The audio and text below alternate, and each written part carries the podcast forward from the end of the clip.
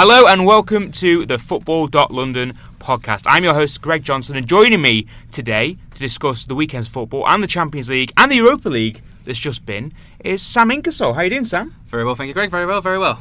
Very well indeed. And Kev Beirne is here as well. How are you, Kev? I am very good. I have a little bit of a cold. A little bit of a So cold. sorry to everyone listening for having to listen.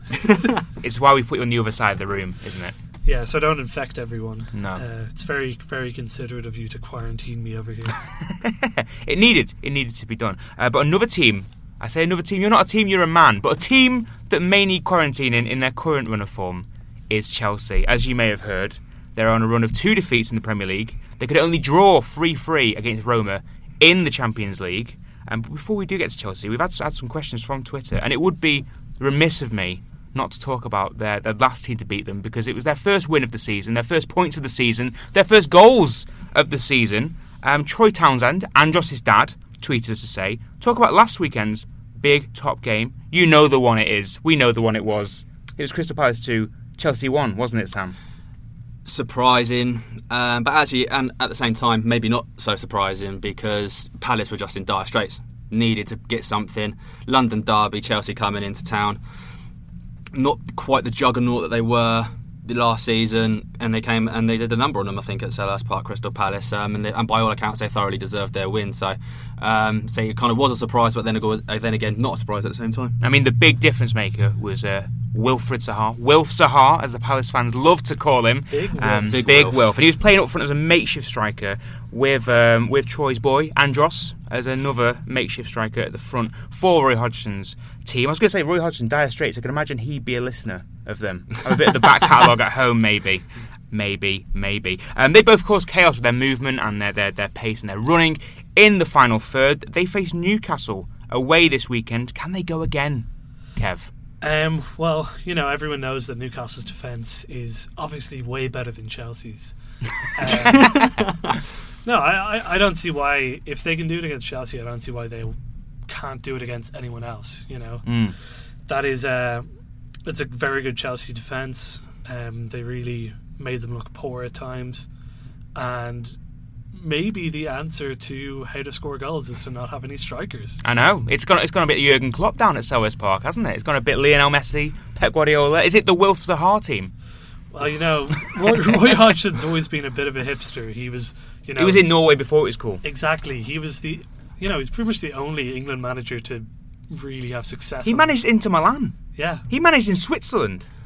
yeah. Oh, Pe- people don't man. mention that very often. I think there was a quite a good interview. I think with Will Zaha on the Premier League show last week, where he was kind of saying something behind Roy Hodgson's back in French to Mamadou Sakho, and Sakho went, "He can speak French. He can hear you. He knows what you're saying." So uh, yeah, we, maybe we underestimate um, good old Roy a little bit. Um, but do you reckon Crystal Palace have got enough to get out of the this absolute mess they've got themselves into at the start of the season? We've got players like Zaha at the front of their team. They've got the quality to get out of this situation, haven't they? Benteke to come back as well. Well, Yeah. Benteke is the, the problem, isn't he? Mm. they're a strikerless um, goal scoring force to be reckoned But with. with Zaha back and then potentially Benteke Mm. playing back as centre forward, Benteke is going to be getting that delivery that he's Yeah. not necessarily got for the majority of the season. You've had it sporadically at times from Andros Townsend, but never on a consistent basis. So I think the return of Benteke could Mm. actually be massive, as well as Wilf Zaha. I mean, it's, it's a cliche to say, but they are going to be their two but, but best also, players. as Loftus Cheek kind of Mm, grows yes, more and more into his role at Palace and gets more comfortable,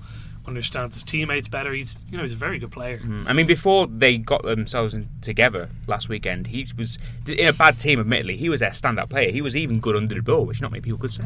Um, but yeah, very, very impressive, and it'd be interesting to see how he does. I think he is still coming back from a little minor injury knock, isn't he? Yeah, yeah. So it'll be interesting to see how it works out this weekend. But they came back last season with less time, Mm. so I don't see why they can't do it now. It's you know, it's funny how important you think the first ten games are, and then how often they end up being pointless. Well, Literally. not, not, not They, they were, pointless. they were for Palace. They were for Palace. Yeah. But, but you know, you think about um, a few years ago, Blackpool, where Mm. they had their big, great run of form at the beginning of the season, and everyone was talking about how great Holloway was. They were only in the Premier League for one year. They got relegated Mm. Yeah. that season. So you're saying Burnley are going down? Yeah, you heard it here first, I, ladies I'm and gentlemen. sticking by my preseason prediction.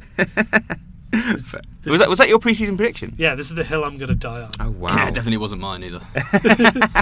Uh, but before we move on to other fixtures and games and teams, a little bit on Chelsea, the reigning champions, in a bit of a sticky situation themselves. You said about their incredible defence against Palace, uh, maybe not against Palace, but generally they've had a pretty good defensive record. Um, but there's, it's midfield where they're going to struggle this weekend. They haven't really got any fit players, have they?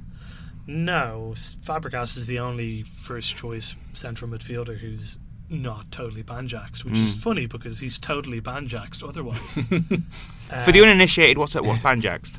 oh, is that is that an Irish thing? It might be an Irish It thing. may be, I'm yes. afraid, yeah. Uh, don't know. Banjaxed, you're just like you don't work anymore. like Could you maybe break it down? What, what's the ban and what's the jaxed? you just it's just a it's just an old Irish phrase, I guess. Of you know, if if your knees give way after 30 minutes of every game, your knees banjaxed. It doesn't work. So anymore. Musa Dembele is banjaxed. Yeah, it's yeah, kind of. it's uh, you know, you're just banjaxed. I'm pretty sure I bought Banjax on Football Manager once from um, from the Swiss Super League as a wonder kid, Oh. maybe. Um, but sticking to Chelsea, uh, besides all the Banjaxing, uh, they drew three or with Roma in midweek. Um, but there's been a bit of talk. The players aren't very happy under Conte. I think in his press comments he kind of dismissed that and said, "Look, you know, they're just." They just need to work harder. They're not working as hard as they were. Um, but the, they didn't have any European football last season. The extra games it seems to be taking a toll on a squad that, as much as they bought some players, it didn't really get much bigger in the summer, did it? No, they didn't. They didn't. They strength. They strengthened it in in some respects, but the depth isn't there, as you, as you've just previously mentioned about them being banjaxed uh, this weekend. Um, I've just looked it up, and apparently it's American, Oh wow! U.S. informal language, meaning destroyed or ruined. So So that's a much more like savage version than what I thought you. I thought you were just saying, "Oh, he's, oh, saying he's Fabregas is destroyed. yeah." yeah, his legs don't work anymore. He, he when, when was the last time he got through a full season? I mean, that's true, but didn't he? I'm sorry to go into stats mode, but didn't he like win more tackles and cover more ground than Kante the other week or something? Yeah, but like he's gonna fall apart before he's held together with masking tape. Beautiful Spanish masking tape. It's true. It's no, he's true. he's a great player, but like he's not a workhorse, and you can't expect him to be. Mm. So they need the, they need Kante and Bakayoko and Drinkwater and any other central midfielder they can get. Mm. I mean, I, I think anyone who kind of got a bit used to how good Kante was, and they go, "Oh yeah, Kante. Oh yeah, he's great." We're, we're kind of being reminded now just how good he is. He is. He is. You know, world class by his absence in a way. I mean, he's world class anyway, but you're really seeing how important he is to this team. Yeah, you? man, he's keeping up those levels. He's been doing it for two years now. Mm. You're asking a lot of him, even though I can't- I don't know how old he is off the top of my head, but he's not exactly old, is he? No, no. Um, you're asking a lot for him to carry all that load, and obviously now it's all just caught up with him with that injury, and they're just severe, and Chelsea are severely missing him at the moment. Really clear. Who'd you play in the centre midfield this weekend? Well, I was thinking Thomas David- Christensen could David be Luiz or Well, 'cause Christensen, he- probably. Luiz is kind of injured as well, isn't he now? he he was in training today, okay. um, but yeah, he's carrying uh, a calf strain. Bakayoko's got a groin issue. Yeah. Kante has the hamstring problem. Drinkwater is a little banjaxed himself now. uh, so yeah, it's not great options. It really depends what formation they're going to play as well. yeah. you know? Yeah. I mean, I imagine they're going to stick with the back three. I imagine they will because that's that's kind of how you get the most out of guys like Gary, Gary Cahill who do look a bit dodgy in the back four. Yeah. Um, and I mean, one thing that described this described me, surprised me, I should say, over the summer was how many centre backs Chelsea signed. Mm. Because they already had quite a bit. They got Rudiger in as well, and Christensen came back. Maybe this is the time for Rudiger to shine. If you need to fill that void with Cahill, Azpilicueta, and allow the more kind of ball playing guys to go forward and sort out the midfield, maybe. Well, they spent so much money on him. It, it, it's kind of strange to have spent so much money on him, sell Ake, and not use him. Mm, So that's what I don't really get yet. That Rudiger's really not had a proper look into the team yet. yeah. So maybe this is his chance. Mm. And they're all chasing Alex Sandro as well for the, almost Yeah. the entirety of the summer. Another defender. Mm, mm, mm. I They mean, could have gone a little bit further out for him. I don't know if he, he could probably play centre midfield. I imagine. if there were an injury to uh, Marcos Alonso, I don't know what they would do because he is pretty much their only real option at left wing. But you could play Pedro there, but that's not really the same, is it? But Azpilicueta there? Mm. But you've got Moses out at the moment with the Yeah. hamstring issue. So you could have Azpilicueta on the left, Rudiger on the right, Mm. and then a back three of Cahill, Christensen. Luiz. But then Who's playing midfield? Yeah. well, Zappacosta could come in Zappacosta. at the right wing back, couldn't he? So it'd be interesting to see what happens there. We've had a few questions through on Chelsea from Crippy Cook, who asked, "Will Conte be manager come May? Uh, why have they dipped off so much this season?" Um, and to add on to that, is the Premier League just too competitive for him to dominate it as he did at Serie A? teams have got better. I think Mm. this season. You look at Man City, Man United, those teams, those two, they've got infinitely better over Yeah. the summer, and they're providing more competition to Chelsea. Whereas last season it was really just Spurs, wasn't it? Mm. Um, who've also improved as well. But I think that's I, whether the, are Chelsea struggling or is it the fact that other teams have improved? I think it's the latter. Let's say those those two Manchester clubs invested heavily in the summer, uh, brought the right players in in the right places that they needed to, and Chelsea just got a little bit left behind, as we've already discussed in the transfer window with their signings. Mm, Another player who's so key for Chelsea is Alvaro Morata. He's been a bit out recently, and that's affected their entire game plan because he's so important in how he leads the line for them. Um, Owen Griffiths asks if Morata gets injured again before the transfer window, what do you think is the best option for Conte to reshift the team? Um, well, my my Spanish and Portuguese isn't great, but I'm sure Conte can find someone to, to translate to Diego Costa to say. You're I'm- still on the books, mate. I, I am uh, very sorry, but you are still contracted to us.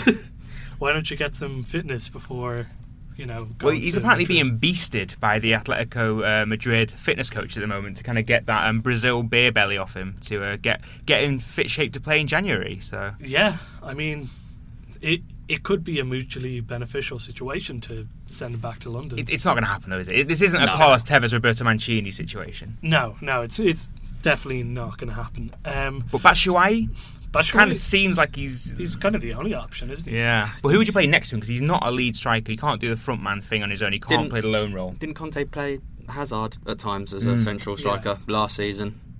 But then again, you're taking away from Yeah. where he would normally play, so you're kind of in a catch twenty. I guess you got Willian as well. Willian, but it's yeah. just none of the. They're all round pegs in a square hole, aren't they? Really. Yeah. So I guess our answer is they don't have an answer. Buy a striker in January, Chelsea. You I'll need do it. one. You'll do it. Yeah, yeah. I'll But play- you've got a cold. I won't have a cold by the time. So you're in a, But, it'll be, but it'll be colder in January. Than You're it in a Diego now. Costa situation. We need to get you with the Atletico fitness team, get you in shape, and yeah, okay, I think that could work. Um, just on Chelsea before we move on, um, Mohamed Kursid at simply says to us, "How stupid is the Chelsea board?" Seven.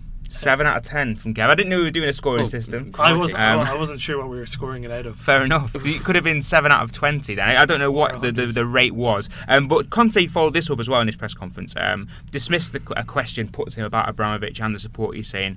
Um, he said he just wants to get on with work. Um, do Chelsea fans have a right to be angry with the board? Conte seems to be trying to focus on saying, "Look, I've just got to get my get my job going on." But there has been talk. He's been upset with the transfer strategy last two summers, with them not quite getting the players they want.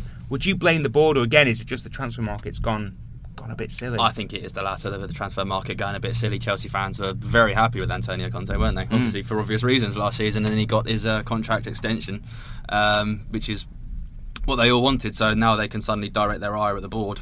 I'm not 100 percent sure. Um, it's not. It was obviously not down to a lack of effort uh, to try and sign players in the summer. Just didn't come off, and that you can't get. We- deal with football managers a lot, and they say it all the time. They say you can have a list of seven players that you want to sign in the summer, but you ain't going to get all seven of them. you might have to sell. But then, why did Fernando Llorente go to Spurs rather than reigning champions Chelsea? I think that uh, out of all the potential transfers they wanted, that's the one that I think sticks in the craw a bit because he would have been so useful right now to come into that striker role. You've got to think it's something to do with Pochettino. Yeah, It has to be. He must have had some sort of the Spanish influence. Well, it's obviously Poch is Argentine, but Spent so much Nope. time in Spain. yeah, exactly. Spent a lot of time in Spain. You imagine that he probably just had a. You imagine Chelsea were favourites, and then Poch probably got on the phone and was like, "Hang on, why don't you come here and just give him some sort of spiel?" Which I imagine probably sold it to him because on paper you would go to the champions, wouldn't you? But could could that be why Ross Barkley ordered an Uber midway through his um, his medical in, ja- in um, not even in January? He's, he might be moving in January, but in, in the summer on deadline day, he was all set to go to Chelsea, but then backed out during his medical, according to reports. Wasn't the situation that um, he was trying to get in touch with Conte to discuss what his Yes. role would be, Yeah.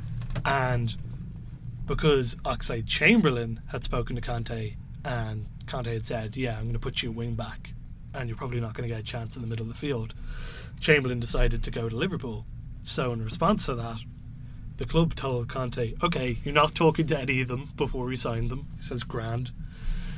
Barkley wants to talk to Conte. Conte's not answering his phone. Barkley takes that as Conte doesn't want me, so he heads off. Yeah. You know, it's it's a bit of a mess, and I think Conte has to take a bit of responsibility for how this issue keeps being brought up in the media over the the Chelsea board because he's definitely pushing it. Um, Well, it's a similar thing happening in Juventus. He, he effectively left them in the end because he fell out with the board over their transfer strategy and not quite seeing eye to eye Yeah. what he wanted as well. Yeah, he, he he can talk about how he wants to focus on the football and everything as much as he wants. I think he ended out by saying, I, I hope I have this passion for longer, which I guess was a, a kind of a side answer to kind of say that they might be tiring me a little bit. So maybe he is playing this game with the fans a little bit, do you think? I, I don't think that so many reports coming out out about him being unhappy are a coincidence, Mm. and I don't think people don't like journalists so much nowadays, but generally t- try to tell the truth and try to tell stories that are rooted in reality. Um, I don't think that those those reports of Conte being unhappy, I don't think that they're coming out of nowhere Ooh. and I don't think that the I, don't, I wouldn't imagine that Chelsea are planting them themselves because that wouldn't make sense. Mm. You know, Mm. it's kind of Occam's razor. The most obvious answer is probably the right one. Mm. Occam's razor, another player I won't sign on football manager from the Swiss league. No, but seriously, another club with um, some unhappiness around the situation with their manager is West Ham, Mm. the team that you cover for us. Indeed, for my sins, Sam. lucky me. they face Brighton tonight. You're going to be off to uh, London Stadium. Should be a feast of football, as it usually is with West Oh. Ham. Ooh, Friday night football. Uh, they've got their own issues, as well as the unhappiness around Bilic and, and his uh, management of the team over recent months. Uh, Carroll suspended, Sakho out of a back injury. Uh, Hernandez, he's carrying a knock, we believe. Case, He's he had a fitness test at four o'clock yesterday afternoon uh, at the London Stadium. They always train at the stadium the day before a game, uh, for a home game. Sorry, and what I know is that he's passed it, um, so he should be starting tonight. Um, whether he gets a full ninety minutes, it? He's, I- so he's passed the test, he's not passed it. Oh, That's- sorry. No, yes, Yeah. pa- yeah, sorry. Passed the test. Yes, passed the fitness test. He's certainly not passed it. Oh, no, no. Um, but yeah, he, from what I know, he has passed his Mm. fitness test. Yeah, and he is set to play tonight. So whether he lasts ninety minutes or not remains to be seen. Well, Michail Antonio could be another option up front Yep. for Bilic. Um, he, he- I think you tweeted yesterday he likes him in I the did, striker role. and a lot of fantasy football accounts tweet, uh, picked up on that tweet as well. And I think a lot of people are transferring Michail Antonio into their team. So So hopefully, he you're now doesn't let me down. So you're now triple captain Inkersole. Is that now Ah, your nickname? That, I wouldn't. I wouldn't. Have you seen my fantasy football team? It's terrible. um, Sorry, can you guys can you guys hear that that baying mob for West Ham fans who want Toni Martinez to come? oh into- yeah, yeah. He's we were- I'm, sure feature, we were gonna, I'm sure we were going to get onto him at some point. Yeah, I mean, I was asked. I was asked. Well, I've been asked about it for the last week or so because I was at the under 23s game Mm. where he scored his hat trick against Manchester United the other week. Sorry, last weekend. And everyone's like, right, get him in. You got to get him in. Got to get him in. And yeah, you can bring him in, but you remember this is a guy who's not started a, a competitive game Mm. For West Ham. He played um, in pre-season, and other than that, he's been under 23s. But then, so then people were asking me why don't why doesn't Bilic throw him in? And it's like, well, you can understand why not, but then again, how are we going to find out if he's any good Mm. if you don't throw him in? And against someone like Brighton as well tonight, I think would have been a perfect opportunity. Not necessarily to start him, but to at least maybe get him in the squad. Because they're not that good, are they, Brighton? So, sorry, sorry, Chris Ewan. but, but, You But know. no, they're not. And even So- even sorry, fa- a friend of the podcast. not anymore. He now hates us. Um, even Fir- if um, even if um, on paper, even though West Ham have struggled so far this season, we'll say well they've been well they've only lost one in the last Hmm. six, so they're, they're they're they've been very inconsistent. But on paper, you put those two squads together, it's not even a contest really. Hmm. But the West Ham que- should be winning. The question of the talent on paper has been brought by someone on Twitter. Robbie Laufer asks, why do clubs buy players that don't fit their formations? Hernandez at West Ham doesn't fit Bilic's system. What do you make of that? Uh, he's, he's he's correct. Um, Robbie did work experience with me. Oh, Recognise really? his name from there. Ah, so thanks for your good. question, Robbie. Um, it, yeah, but I mean, Bilic is obviously heavily reliant on Andy Carroll, uh, and he was going into this season with the premise that Andy Carroll was ridiculously that Andy Carroll was going to be fit and that he was going to last. Well, he is fit at the moment, to be fair Uh, to him. I needed he needed a rest. That's why he got sent off at the weekend. He needed a rest.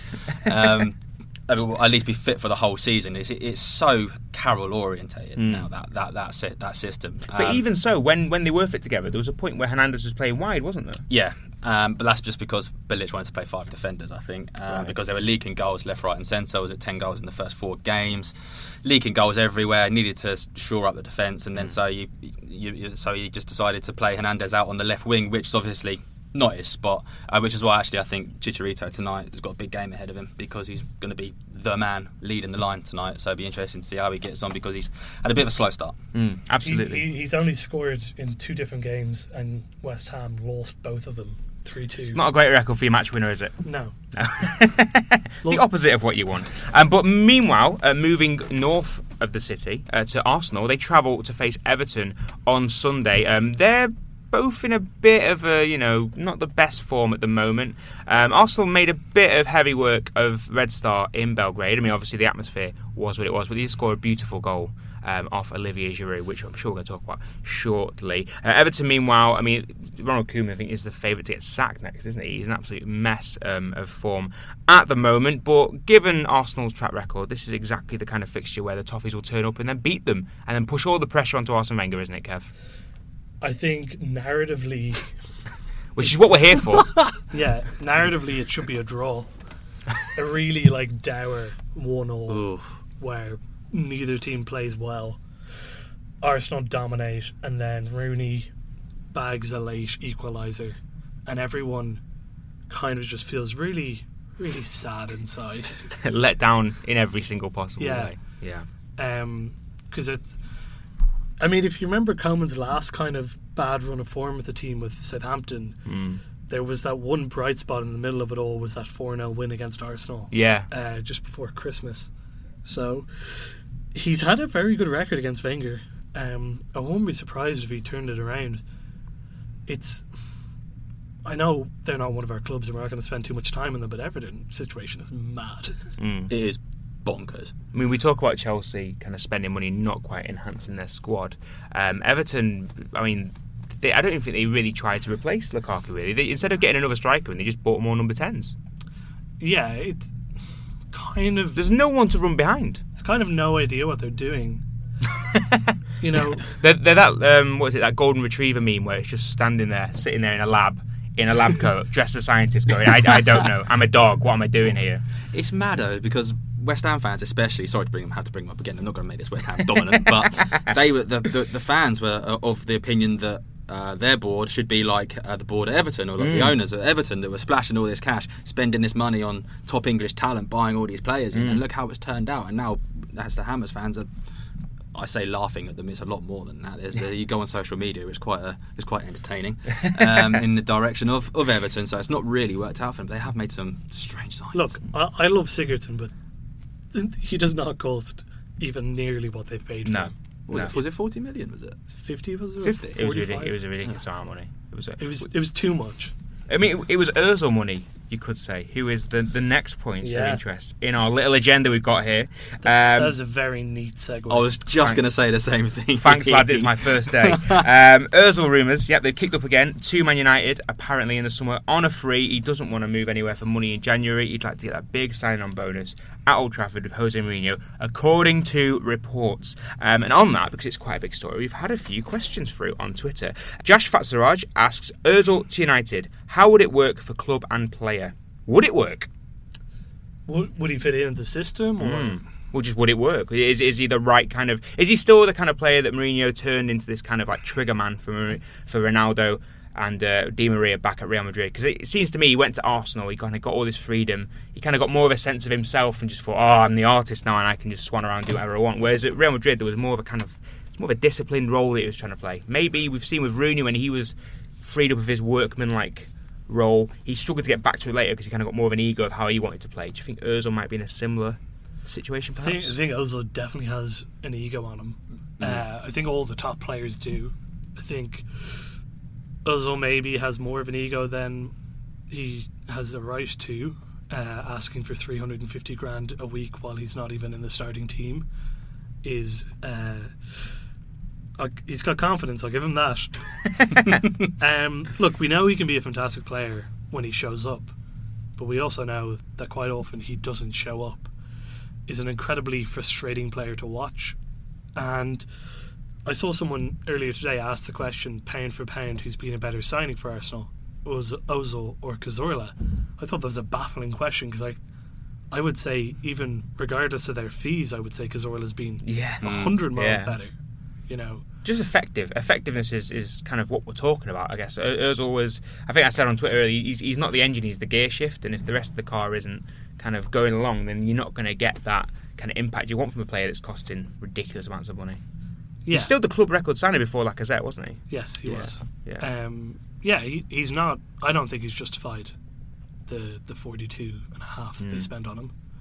Uh, for that kind of money at the time when that signing was made, even now, um, you'd be expecting someone who's going to push you on to the next level. Yeah. and he really hasn't done that. He has been kind of It was. It, it almost felt a little like a branding exercise in a way, as in like, look, we can get this kind of player now. Don't worry too much I- about I- what he'll deliver. I remember when it happened. I remember being so excited about Mm. it. It was the first like, it was the end of austerity for Arsenal. Yeah. you know, it was this big sea change. It was the moment that the new Emirates era can fully begin, Mm. and it just hasn't worked.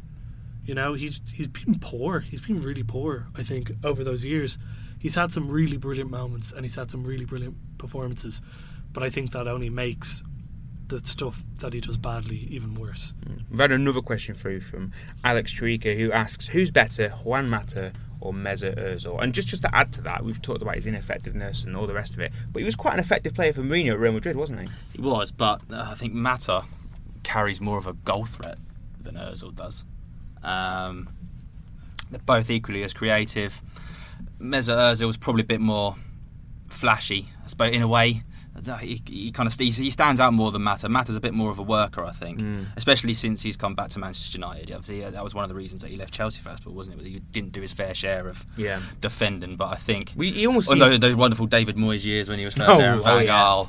Um, I think he he has just, he's a lot a lot harder worker. So if if I had to choose between the two, I'd have Mata in my team. Ooh.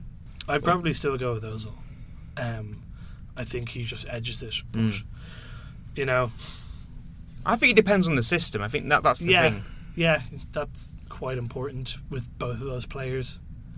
Um, I don't know. Ozil, just for me, hasn't justified the hype, and he hasn't justified the the problem that he's been over the past four years, and particularly over the last few months. Fair enough. We're going to move on to another Arsenal question now from Mr. Walker Porter, who asks: Should Giroud be starting for Arsenal after that goal No. in No. Belgrade? Well, let me finish the question. I mean, come on. Um, lots of hype for Wilshere. Um, he was involved as well on an anniversary of his amazing goal against Norwich as well, which Giroud was involved with. Um, yeah, you don't think there's a case for Giroud to come in and allow players like Wilshere to play off him in this kind of like sophisticated target man role that he's meant to be so good at? He can do that against Red Star Belgrade. Uh, You mean former European Cup winners, Red Star Belgrade? yeah, as they keep uh, reminding us. Um, do, do they? How much contact have you had with these guys? Uh, just just every time it was brought up because you know BT are trying to hype up the game that they they can't say watch a lot of Arsenal youngsters and guys whose num- shirt numbers are in the 60s. So they talk about the former European Cup winners. Um, look, Giroud, Giroud's a good player, and I think he gets a tough time of things at Arsenal sometimes. Mm. Um, but I also think that Arsenal fans are maybe the most reactionary fan base in the Premier League. I can't wait to be arrested for saying that uh, by to reactionary. prove your point, yeah. Um, look, oh, that Bay mob back. You can hear them. Yeah, yeah. You can hear them. uh, look, Giroud, Giroud's a very good player. He's very talented, Mm. But I mean, we talking about Everton and what they were lacking. There was a lot of talk he could have gone there. He would. He would have actually made them into contenders, probably. yeah, no, he he would have been a great signing for them. Um, look, I, I've said it before, and I'll say it again. I think Giroud is best when he comes on with 20 minutes to go, when everyone's tired, and he can get a bit physical with them. Um, as for Wilshere, calm down. Let him just play and let him come back. Uh, don't declare him Arsenal's saviour like we have done every time. The Wow. mere the mere mortal. That he can't do a thing that mere mortals yeah, do from course. Oh lord. But when you talk about Arsenal's saviour, we've had a question on whether Jack Wilshere could still be England's saviour. George Ellick asks, Winks or Wilshere, is the New England star going to be the player that Arsenal fans thought Jack Wilshere was going to be? Uh, no, because they're two different players. I I don't mean that in like a very Yeah, literal yeah. sense. I mean that in they they have very different styles of play. Um, I saw lots of people, lots of Spurs fans talking on Tuesday night about Winks playing at the Bernabeu and how incredible it was and how you know dragging Wilshere into it and saying you know it was Compare and contrast. yeah, comparing him to Wilshere against Barcelona in 2011, Mm. and ridiculous for two reasons. First of all, the Wilshere performance was a million miles better. Uh, he ran that game. Winks did not run that game. He played played very well. I'm. Um, I do not. I do not think that he was the man on the night. I think he was very good. I don't know. I, I, I was so impressed by him because he. See, th- this is going to go into stupid comparisons now. But if we're going to do the whole kind of like, oh, the English English Xavi thing, I think that Wilshere against Barcelona, that's more of that kind of Iniesta type performance where you get on the ball, drive it forward. Winks was sitting back and he was basically like the pivot man. He was mm. he was like guarding defense and everything. So he, he, if we're going to do anything, he, would hit, that was the Xavi performance for me from Winks at the the Bernabeu, kind of doing. Doing almost like the Modric type things that Modric does for Real Madrid. So Yeah, I um, agree. What he wasn't as maybe um, exciting going forward in the Wilshere sense, but I just thought it was so intelligent how he kind of marshalled the game from the Um, back. but but that's what I mean when I say that they're different players. Mm. Um, I don't think Wilshere has that in him. I don't think he ever will because he's what 25, 26 now, Mm. and he hasn't hit that moment. I don't think that's something that's going to just click for him now. Mm. He's always been very head first and very kind of. He need, he's not someone who will kind of set up his other teammates. He always wants to do it himself. It's kind of, you know, a watered down version of Steven Gerrard, essentially. um, But with Catalan skills. with- yeah, more technical, technically savvy Gerrard, let's say. Oh, I can hear another Bay mob. We've got three now converging on the room. No, but look, w- Winks is a very talented player, and he can be really good. And it's very exciting to see what he can do with Pochettino because he's at the perfect Mm. club for him. Mm, He really absolutely. is. But could this be London's gift to the England national team? A a midfield of Winks and Wilshere? Sam? I- Was I- that was that a whoa, Uh, of- I- was that a it- four or was that a frustration? I don't know, it, it's. I'd love it to be. Um, I think that would be great. But I'm still always going to be worried about Wilshere's injury record, the amount of games he's played. Um, I think it could be the, definitely the future, though, for sure, for sure. Um, this upcoming World Cup next year may be too soon, but you say the next Euros. I don't see why not. Did England lose it all in their qualifying? Um, No, No, I don't no. Yeah. And so you qualified for the World Cup. You didn't lose a game, and yet we're here discussing if the starting midfield should be two players who didn't feature in any of the games, like not even a minute in them. Yeah, but Jordan you know, Henderson. come on, come on. That's what we're here for. For speculation and football chat. I just no, I, I just think like England, buddy. Come on, we haven't got Jeff Hendricks, so yeah, you know. no, appreciate what you got because we're gonna lose to Denmark when Christian Eriksen puts a ball perfectly onto Nicklas Bendtner's head. For God's sake, You sound like you're not going to enjoy that. no, because I'm Irish. uh, but sticking on Spurs, um, they're in action against Liverpool, the team of Jordan Henderson, England's Lionheart. Um, it, on Sunday, they're going to be hosting them at Wembley. And there's a few injury problems for them as well, as there are many teams from London this weekend. Dembele's out, Wanyama's out. Um, as we said, they played Real Madrid at the Bernabeu midweek, secured a hard-earned one-all draw. Will we see any ideas from that game carried over into this match against Liverpool at Wembley? Will Poch go for two up front with Llorente and Kane again? Do we think, or is there going to be a, a change? Bring Dele Alli back into the team. I would be surprised if he went two up front just because they're at home. Mm. Um, but you know their away record has been so good recently that maybe they should start acting like they're playing away more often. you know, I mean, they technically are playing Yeah. away all season. yeah, they're So it doesn't feel like home for them yet. Um, they played very well. You, there's an argument to make to not change anything really. mm. Uh, Madrid only scored because it was a penalty, which you know it was an absolutely was a penalty. Um, but it's just a moment of madness really that that cost them. Uh, so I wouldn't change too much. Davies might be back. Um, Rose definitely won't start.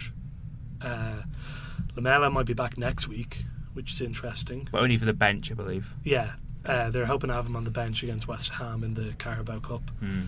uh, which that'll that'll be interesting to see how he slots into the team. Yeah. And what kind of player he is now? Because he's you often find when players have long term injuries, they come back as, as changed in some way, don't they? Yeah, yeah, yeah. Like, um, you. It sounds really stupid, but if you have like a leg injury and you can't run for a while, you're going to lose some pace. Mm. Um, so it'll be interesting to see what how he actually is now. Um, but yeah, I think Spurs are in a very good situation where they're trying to fit as many players into that team as they can, rather than scrambling around to seeing who they can bring in, like Chelsea are. Mm. Um, so I've been impressed by Sissoko this season. I was just Yeah. going to mention his name, yeah, because if you think about bring, bringing Dele Alli back in, well, last season would have been a no-brainer. This season, maybe it's not so much of a no-brainer um, because of the form of Moussa Sissoko. I don't think anyone would have thought that start of the season. Um, He, he's almost being that kind of midfielder that people were thinking Ross Barkley could have been Mm. for them. Getting in there, winning the individual battles, having a bit more drive in midfield. mm. I can't see him sticking with the two up top Yeah. personally uh, because really just did that to match up with Madrid, Mm. um, and obviously it was very effective. It worked brilliantly. Uh, I just can't. I can't see Llorente starting this weekend. I think he's got his Premier League system set up the way that he wants to play in the Premier League, uh, and I just think he will just revert to type because he knows it's good enough as well. Do you think it's good enough to beat Liverpool? Liverpool are a bit of a funny team at the moment. They went and beat Maribor 7 0 in the Champions League, uh, Champions League, Champions League in midweek. Trying to Um, continental twist. I did, I did. I tried to add a little bit of an accent to my pronunciation. Um, whereas, I mean, they've, they're in in the league, in the Premier League, they've kind of been struggling to hit a barn door, They're and they've got all these great attackers as well. Yeah, they're they? wildly inconsistent. Liverpool, you just don't know who's going to turn up. Mm. Who Um, are you backing for this one? Though? Spurs. Yeah. even at that's at Wembley. But I think I think Liverpool, without Mane in those kind of big games, I just think they're they're, they're missing so much when he's not in that team. Uh, I'm back in Spurs in this one. Um, on a high still from admittedly it was only a draw in midweek but Mm. it's still a very positive result for them on a high and it's the kind of result it's the kind of game that will help them get really set, settled I mean I know they'll be they won't be there for very long but settled at Wembley as well it's the, big fixtures obviously it was Chelsea was on the opening day wasn't it the Chelsea one It was their, it was their first home was their game. first home Yeah. game, yeah. Um, Liverpool at home is the kind of game if they pick up if they pick up three points, then those those questions might start just Mm. drifting away a little bit as to all the Wembley curse and Mm. everything like that. If I mean- put in a good performance against a good side, and they are a good side, Liverpool, despite how inconsistent they are, they are a good side. Yeah. Um, and I think it might just be say, say something that will help them really settle into life temporarily. I mean, Wembley. you do look at the size of the Wembley pitch, and you look at how Liverpool play with their high line. They want to get quite aggressive. This actually, Wembley could play into Spurs' hands this weekend. Yeah, um, I think if Davies is fit, he'll go to the back back three because that just gives you that extra protection. Mm. Um, and someone like Davinson Sanchez will be interesting to see how he performs. Yeah, because he, he'll be able to chase down Mo Salah. Yeah, He's got the speed. uh, just whether or not he has the kind of the the know how because he's got two of the most experienced defenders Mm. in the Premier League beside him.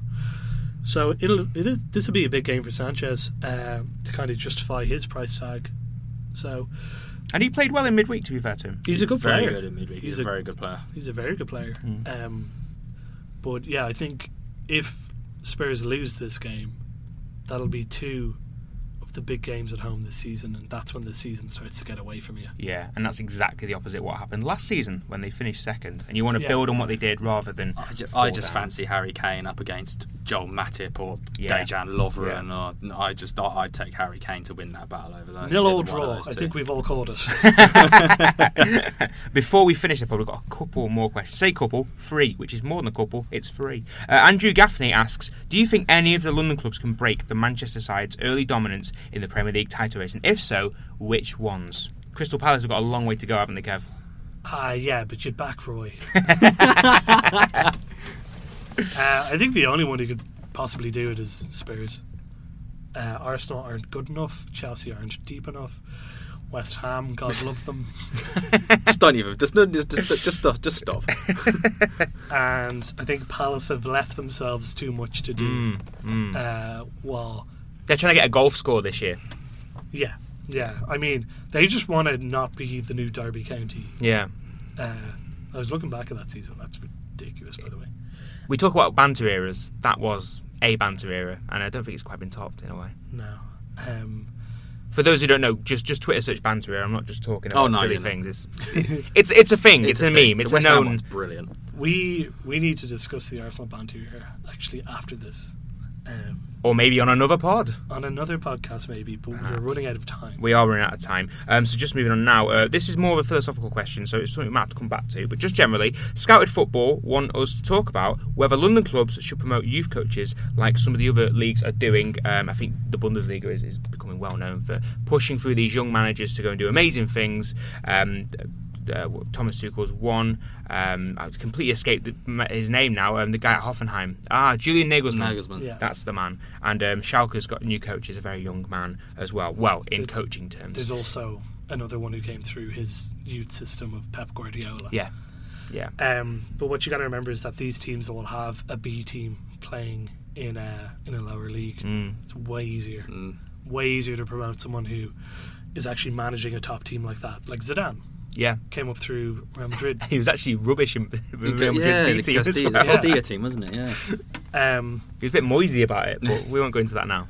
yeah, because basically Zidane's thing is that he goes to the best players in the world. Shut up, I'm Zidane. Yeah. and they go okay.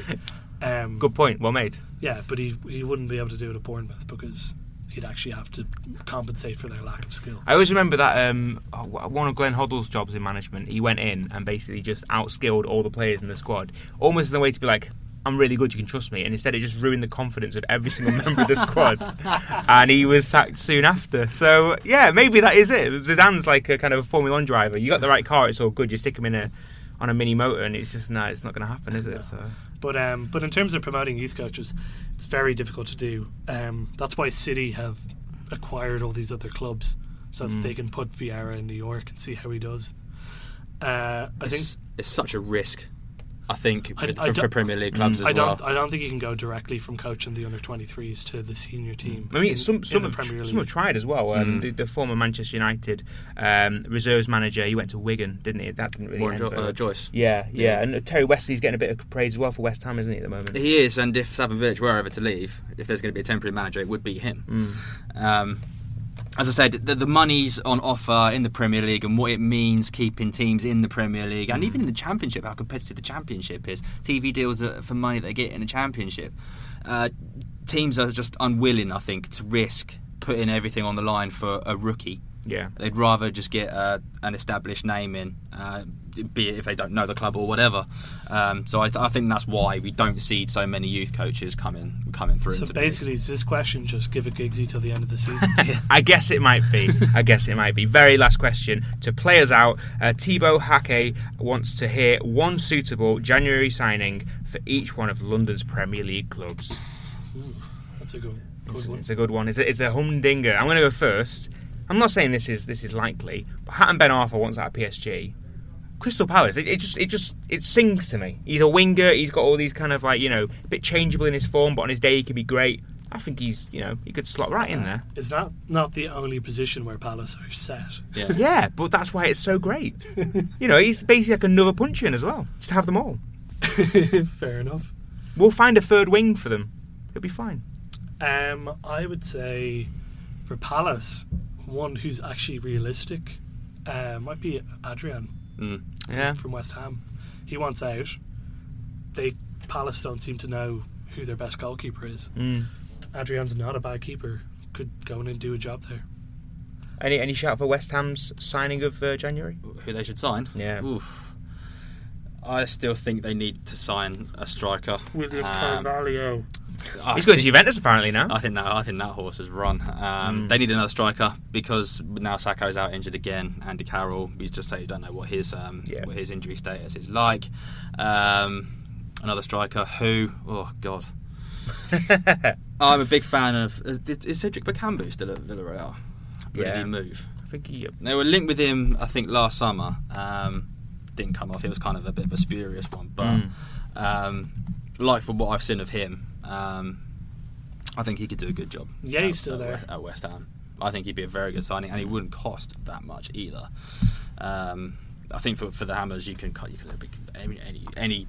Any They'll, they'll take that if they can bring any new faces in. They'll, they'll they'll take it. I think the fans. It's uh, seven goals in seven La Liga games this season. You can really tell Kev's the one with a laptop in front of him, can't Yeah. you? On this one. Just- and one for Arsenal, just because of his heroics in the Europa League, and everyone's saying, "Oh, he looks like an Arsenal player." Uh, Nabil Fekir. Yeah, I'm. I really, honestly, haven't seen much of him, uh, so I couldn't possibly comment. He's he's very skillful, full of moments. If you're going to replace Alexis Sanchez and Mesut Ozil with a, a cheaper version, who's not too much of a downgrade, he could be the man. He could be the man. I don't want another skillful player at Arsenal. I want someone who's going to kick someone in the head. Hey, everybody! Martin Keown's here. This is a- No, I, I, I, I think Kolasinac was a great signing, and I want hmm. someone like that who. So Lee Cattermole is Someone on that your has some wish list. cojones about it. Yeah, Yeah. yeah, Oh, yeah, exactly. absolutely. Um, bring Roy Keane out of retirement, I say. Uh, no, it's honestly Liam it, Miller. It, it is kind of a, like it's a it's a bit of a joke, but like that Arsenal team just doesn't have like any sort of mental strength or Mm. any bottle about them. When Troy Deeney's bantering Yolf, you know. And and the worst part was he said that, and Per Mertesacker comes out and says, "Yeah, they wanted it more than us." It's- You haven't started a league game since the nineties. You're the captain. and you're the club captain. You're like, yeah, I guess we didn't try. How is that? How is that a thing? so basically, you, you need to sign Sean Dyche. Oh god, I, I honestly couldn't. if if we had to cover Sean Dyche and I had to go to his press conference, I'd just be constantly offering him water. No, he's so funny though. He's, I, I He is- really enjoy his press is, conferences. He is very funny. No, he very no he is he is he is quite funny and he he is a good manager in fairness to him. So Um, we're saying Arsenal's January signing is Sean Dyche. Sean Dyche as Incredible. assistant manager because I don't think Wenger's gone anywhere. No, we could we could just tell Wenger he's still doing the job, but actually Sean's just doing it. Just- Actually, just, yeah. uh, that's probably one Arsenal fans would like to see is Ancelotti. Oh wow, yeah. Mm. Although I'm not really convinced that that's going to fix any of the problems. He just kind of manages things as they are, I doesn't don't, he? I don't think so either. Lovely man, loves his pasta. If uh, if you ever want to actually watch a video, I think Bayern Munich when he first joined did like a cooking show with him, and he Oh yeah, yeah. a little yeah, bit of garlic. yeah, It's fantastic. Um, but before we run out of time, because we are running out of time, Spurs. Who are Spurs going to sign? Who should they sign? Uh, Ross Barkley? No, No, I don't think they should sign Ross Barkley. I don't get the whole Barkley thing. I really don't. That's Uh, for another podcast another time. We just need one name. one name, one single name, Yeah. and I'll give it to you now. It's going to be someone who I think of in my head. Uh, Oh, that guy. yeah, yeah. yeah, You know the guy. You know the one. Actually, I think they're pretty well set. Yeah. Um, it's really hard to think of Spurs players to sign because They just need to replace Dembele because it, it sounds like he is just crocked. He is, as as you would say, Wanyama's Banjax. Banjax. Yeah. Yeah. Um, Mateo Kovacic. There you go. Job There- done. Not going to get him, there but you are. Bring bring back Modric. yeah, he's not bad, is he? It's really tough to think of one for Spurs because their squad's You basically got to sell pretty someone. good. Yeah, they've got to get rid before they bring someone. But in. we're, we're assuming in this little scenario that Dembele's gone full on Cazorla now, so you're just going to have to pretend he's not going to be reliable. Yeah, but you what you've got to do is to bring someone in. You've got to sell them on the idea that hey, you probably aren't going to start. Mm. You need to really earn your place. So what we're saying is the January signing is already there, and it's Josh Onomah. Yeah, Harry Harry Winks. Harry Winks. Yeah, but he's already in the team, isn't he? He's uh, Yeah, but he's justified it. yeah, true, true, true. Um, that leaves us with Chelsea. Chelsea. Chelsea. Ross Barkley. I'm just going to keep saying Ross Barkley. Uh, they, need, Someone's hit Ross Barkley. they, they need another striker. They absolutely need another Yeah. striker. Um, people are talking about Belotti. I don't think that'll be It'd happening be so expensive. mid-season. It would be well. so good though. He is. He is honestly. If you want to find someone to replace Diego Costa like for like, he is the man. He's like the most tenacious little striker going. He's not even little. I don't even use, no, I don't know as I saw why I called him little because he's like five eleven. But he will get at you and he'll get goals. But he's not going to sit on the bench. They were obviously No. chasing Llorente, weren't they, in this Yeah. in the summer? He- what about someone he- like Mandzukic? Yeah. But he's get he's playing pretty much every week for Juventus Mm. as well, isn't he? That's the thing. I mean, Benteke, Benteke, Could- Giroud. good. Giroud, yeah. That's never going to happen. Um, so what we're saying is they need a target man, but we just don't know which one. We don't know which one at the moment. Yeah, well, We the, which one. it's almost like it's hard to find a good striker. It's almost like I do. I do hear that. spend millions trying to figure it out. But anyway, that's all we've got time for on uh, this, our first, um, I guess, pilot episode of the uh, Football London Weekly Podcast, which we haven't given another name yet, so we'll just call it that from now on. Tell us what you think about the podcast. Uh, tweet us at football underscore LDN. That's London, but but short. Um. Yeah, a little bit more hip, a little bit more hip. So yeah, let us know what you think. Um, we've also put out a little edit- editorial yesterday um, telling you how you can write for Football.London. So get on there. There's uh, pitching guidelines galore. Um, we want to hear the best untold stories in London and then publish them to the world. So do go on there, have a look, um, check out all our lovely work. Follow Sam on Twitter at Sam underscore Inkersole. I'll have to spell that out when I say it's I N K E R S O L E on T M at the end. So in capitals as well. There You have you a blue tick next to it. I'm verified and there we go. everything. There we go. Kev Beirne. How can we find you on Twitter? Uh, it's easy. Kev Beirne. There we go. K E V B E I or N E.